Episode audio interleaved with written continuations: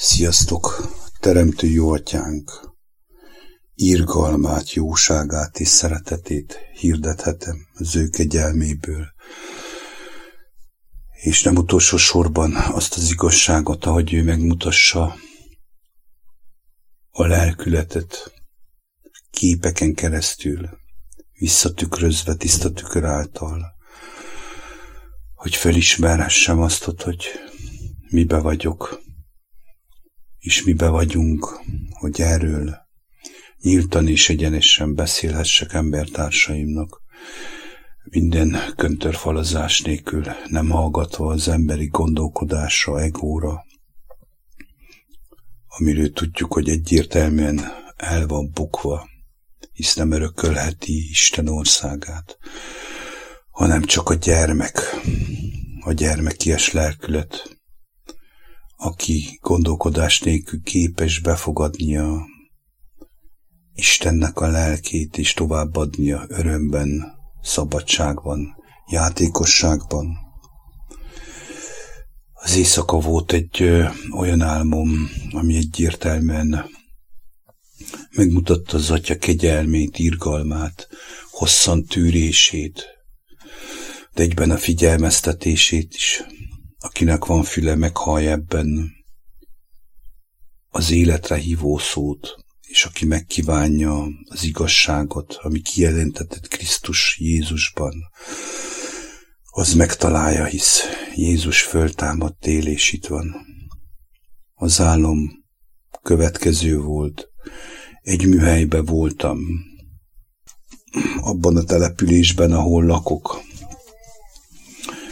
és ez egy ilyen kis magánvállalkozás volt, egy ilyen kis biztonságos kőzeg, ott dolgoztam, és egyszer hirtelen jött egy óriási nagy vihar.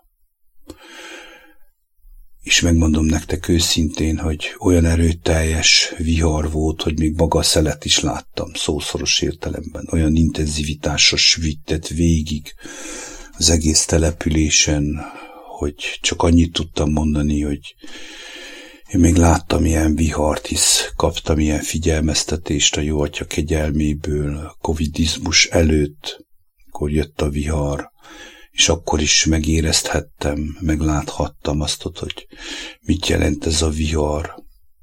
És most még erőteljesebb volt ez a vihar, és egyszerűen nem tudtam, hogy ki túl, vagy mit vitt el, vagy mit takarított el. Bár amikor kinéztem, láttam a vihar kezdetén, hogy még a házak állnak, utána nem tudok semmit, hogy mi történt.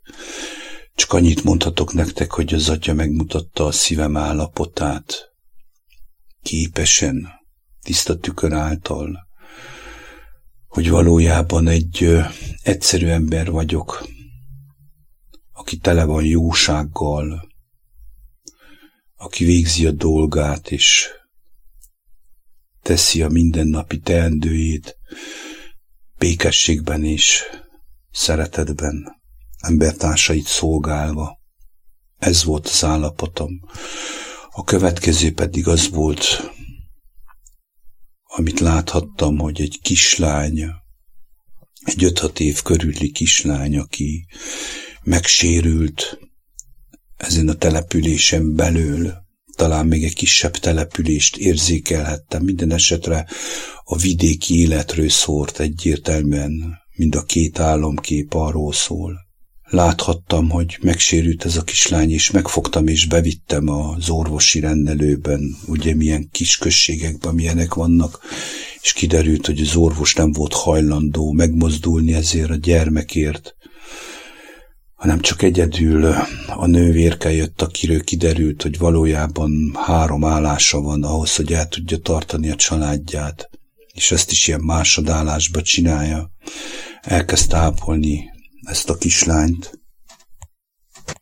Tehát ő hajlandó volt bejönni ezért. És itt a lelkületről szeretnék inkább beszélni. Isten kegyelméből szeretném érzékeltetni maga a lelkületet, hisz Tudjuk, hogy az Isten a szívek és a vesék vizsgálója, és maga a jellemünket, a lelkületünket mutassa meg. És ez a hölgy mondta, hogy sajnos vissza kell menjen a másik munkahelyére, és vigyázok erre a kislányra, aki fura módon oda kötöződött a, ehhez a helységhez, tehát ez a kis orvosi rendelőhöz kénytelen volt maradnia, hisz olyan volt a sérülése, de nem tudom megmondani, hogy mi. Mondtam, hogy persze, hogy maradok, hisz nekem van időm, vigyázok rá, ne aggodalmaskodjon. És el is ment ez a hölgy vissza a munkahelyére, amelyik még volt neki, és felhívott telefonon, és elkezdte mesélni nekem, hogy ő miket látott éveken keresztül, miket tapasztalt éveken keresztül. Elmondta, hogy láthatta, ahogy az orvosok érzéstelenül, érzelemmentesen, szószoros értelemben mérgezték az embereket. Mindennel nem foglalkoztak őkevel, hanem ilyen hidegen, minden hideg hivatalnok, egy szívtelenül hozzáálló ember. Elmesélte nekem, hogy hogyan gazdagodtak meg ezáltal, hogyan mérgezték és oltogatták az embereket, és nem néztek más, csak a gazdagságot, a jó módot, a jó létet, hisz tudjuk, hogy ez a titulus, hogy orvos vagy, magas fizetéssel jár, kiemelt életszínvonallal, hisz a rendszernek valójában a hű katonái, akik szószoros értelemben működtetik a halálgyárat, és semmi köze nincs, úgy mondva már, az egészséghez, ahhoz a hipokratészi eskühöz, amit valaha, valamikor egy gyógyítani szándékozó ember mégis elmondott is szívvel, lélekkel embertársának a jobbulását akarta. Az már kialó félbe van, ezt mutatta meg az atya teljesen, és én meghallgattam ezt a panaszt ettől a höltől, ahogy panaszkodott, hogy miket kellett éveken keresztül végignézzen, és tudjuk, hogy ezek a dolgok megtörténtek velünk emberek, és valójában az atya azért mutatta meg, mert az ítélet elkerülhetetlen, a szembesülés elkerülhetetlen, és én nem fenyegetek senkit, vagy jezgetek senkit, hanem ez pontosan egy felszólítás arra, hogy az ember jobb, ha teremtőjéhez fordul, hogy a szíve föllágyuljon, hogy egy újabb szívet kapjon, egy új szívet, egy húsz szívet, hogy a régi kőkemény szív kicserélődjön, és megtapasztalhassa az atyának a kegyelmét, irgalmát, a szabadítását, a gyógyítását Jézus Krisztus által, hisz a fiú által adatott ez meg nekünk mind, ez a szabadulás. És ahogy láthattam és hallhattam ezeket a dolgokat, mélyetetlenül megszomorodtam, és megmondom őszintén, olyan mélyen érintett, mélyen a szívemben egy fájdalom végigjárta a szívemet és a testemet, és azt válaszoltam ennek a hölgynek, hogy az én apukám azt mondta nekem, hogy jobb tisztes szegénységben élni, mint bűnnel szerzett gazdagságban. És ez valójában nem más, mint a példabeszédek 28 főcíme, hisz egyértelműen az atya ezt tanította az ő gyermekeinek, és az ő gyermekei valójában egyszerű szolgálatkész szegény emberek, jobb tisztes szegénységben élni, mint bűnnel szerzett gazdagságban, ami egyértelműen a lelkünk kárára való, ami szószoros értelemben megkeményítette a szívünket, hideggétett, érzéstelené, pedig nagyon sokan tudták, az orvosok közül is, hogy az, amiben részt vesznek, amit végrehajtanak, hogy sorozatban oltogatták az embereket, a covidizmus idején egyértelműen komoly problémát okoznak, és az elkerülhetetlenül kelevel szembesüljenek. Azt is, hogy miért tették, és hogyan jutottak idáig. Ki az, aki részese volt ennek?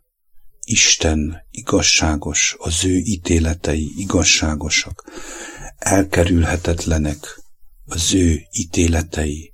És én azt mondom nektek, drága embertársak, hogy te, aki hallod ezt, és esetleg részese voltál ennek az egésznek, jobb most szembesülned evel, megbánnod, hogy az Atya kiengesztelje a kőkemény szívedet, hogy megváltoztasson, átformáljon téged a fiához hasonlóvá lévén, hogy Jézus Krisztus által újra gyermeke lehessél mind a gazdagságban, kőkeményen, megkeményedve, meghalni, és együttal úgy a tested, mint a lelked a külső sötétségbe kerül, a gyehena tüzében, és ezt nem én mondom, mert ez ki van jelentve. Kijelentetted számunkra ősidők óta, hogy az ember egyszer lélek, és utána test. És szerepköreit nem boríthassa föl. Tehát egy lélek az, ami éltet, lélek az, ami megelevenít, a test nem használ semmit. És Jézus Krisztus mondja, hogy az ő beszédei lélek és élet. Ez a igazi eszenciája, lényege, értelme, így mondom, az életnek, az életemnek, a te életednek, és nem egyéb az a fajta gondolkodás, az a fajta hidegség, elhidegülés, mint ahogy írja Máté 24-ben, hogy a szeretet sokakban kihűl. Így történik meg, hogy az ember eladja a lelkét, holmi apró pénzért a gazdagság miatt, ami mullandó, amit a rozsda és a moly megemészt, amit nem örökölheti az Istennek az országát. Tehát ezt válaszoltam ennek a hölgynek, hogy az én apukám nekem ezt mondta, és én ehhez tartom magam, és ez jött válaszként. A következő államkép pedig megint egy kemény szembesülés, és megmutassa a jövő nemzedéknek a megkeményedettségét fiatalon, hova tovább már fiatalabban, hisz hogyha mi romlottak vagyunk, nem tudunk jó gyümölcsöt teremni, nem csak rossz gyümölcsöt, romlott gyümölcsöt, ahol a gyermek nem lássa meg az Isten iránti engedelmességet, az Isten félelmet a családon belül, az egyszerűséget, azt a tisztaságot, amit maga a lélek formál ki a szülőkben, a földi szülőkben. Így a gyermekek is megromolhatnak a világnak a hívása, a csábítása és kínálmányai miatt.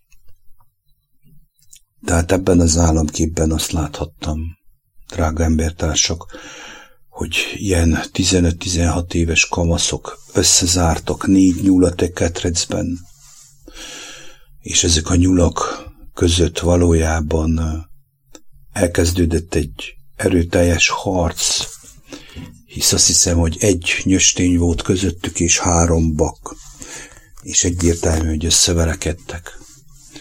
Véresre harabdálták egymást, és ezt élvezték, hogy szószoros értelemben mind a kakas viadal, amiket szoktak rendezni, vagy például a kutyák összeugratása, ugye ezek mind illegális versenyek, de megmutassa az ember fenevad lelkületűnek a ragadozó, kegyetlen, gyilkos szándékú embernek az indulatait, a lelkületét, a szíve állapotát. Ezt láthattam itt is. Egyszerűen kőkeményen, brutális módon élvezték azt, hogy a nyulak, hisz a nyúlról tudjuk, hogy ez szelid állat. De én nagyon sokszor kaptam államképeket a nyúlról, hisz maga a szelítség, de föl lehet borzolni egy ártatlan állatnak is a kedélyeit, tehát mi miattunk lesz ő is egy gyilkológép, egy nyúl, amelyik valójában szószoros értelemben növényevő. Nem is lehetne azt mondani, hogy képes arra, hogy vért igyék, hisz még az adottságai sem olyanok. Az Isten adta teremtett jelleme nyúlnak, és ezeket nézték és élvezték, és én oda mentem és benyúltam a ketrecben, és azt a nyulat, amelyik a legvadabb volt az egész közül, de amely a legtöbb sérülés szerezte már, kivettem, és beletettem egy halkonzerves dobozba, és szószoros értelemben leföttem egy mozdulattal, olyan, mint hogy egy csettintésre egyszerűen átvarázsoltam volna az egészet. És tudtam, hogy a halkonzerves dobozban már hal lett belőle, és ott verdődött, élt, és fogtam a kezemben, és ezek a fiatalok csodálkoztak, hogy mit csinálok ezzel az egésszel, és hogyan történhetett ez, hogy vége szakadjon annak a látványnak, amikbe ő gyönyörködtek, és egyértelműen megmutatta a perverségüket már kamaszkorban, hogy mennyire el van torzulva a gondolkodásuk, hogy mi az, amit ők élveznek, és lezárattatott előlük ez az egész, és én tudtam, hogy egy kis hal, élő hal lett a konzerves dobozban, és nem akartam, hogy lássák azt, hogy mikor engedem szabadon, ez legyen az én kiváltságom, tehát maga az atya megengedte, hogy megéljem azt, hogy övi a hatalom. Hisz nem tudjuk sem a napot, sem az órát, és vannak dolgok, amit még maga Jézus Krisztus sem jelenthetett ki, hanem egyedül csak az atya dolga, ő tudja, hogy mikor mi következik be. Elismerem nektek, hogy ezt az utolsó államképet, főleg ezt a nyúlból lett halat, teljesen tisztán nem értem. Úgyhogy arra is indít lélek, hogy ezennel abban is hagyjam ennek a kijelentésnek, államsorozatnak a magyarázatát és a megértését, amit idáig kaphattam a jó atya kegyelméből. Nagyon egyszerűen mondom, drága emberek, ha az embernek a szíve nem formálódik át, a kőkemény szívéből nem lesz hússzív, amiben beleíródik az Istennek a beszédei, a lénye, a létezése, ha nincs beleírva, ha nincs benne, ha nem benne él, ha nem benne létezik az emberi szív, hogy legyen puha lágy, érzékeny, alázatos, szelid, mind ahogy maga Jézus Krisztus kijelentette magáról, hogy tanuljatok tőlem, mert szelid vagyok és alázatos szívű. És az én terhem könnyű, az én terhem édes és gyönyörűséges. Ez az embernek az igazi hivatása, így mondom, az igazi valója, az életének a lényege és az értelme, hogy folytonosan ebben az állapotban legyen, hogy meglátszadjék rajta, hogy ő Isten gyermeke, és nincs szüksége semmi olyan dologra, amivel ma egyfolytában traktálnak minket. Az erőszakos megnyilvánulásokra, háborúkra, az egymás bántására, bizonyos kereteken közül egymás mérgezésére, legyilkolására és elpusztítására. Ezek mind óriási bűnök. A parancsolatok még mindig léteznek, de létezik a kegyelem és az igazság ismerete is. Ahhoz pedig oda kell fordulni, ahol ezt meg lehet ismerni, és ez nem más, mint maga Jézus Krisztus személyesen, aki által megadatott mindez nekünk. Sziasztok, Isten áldjon titeket!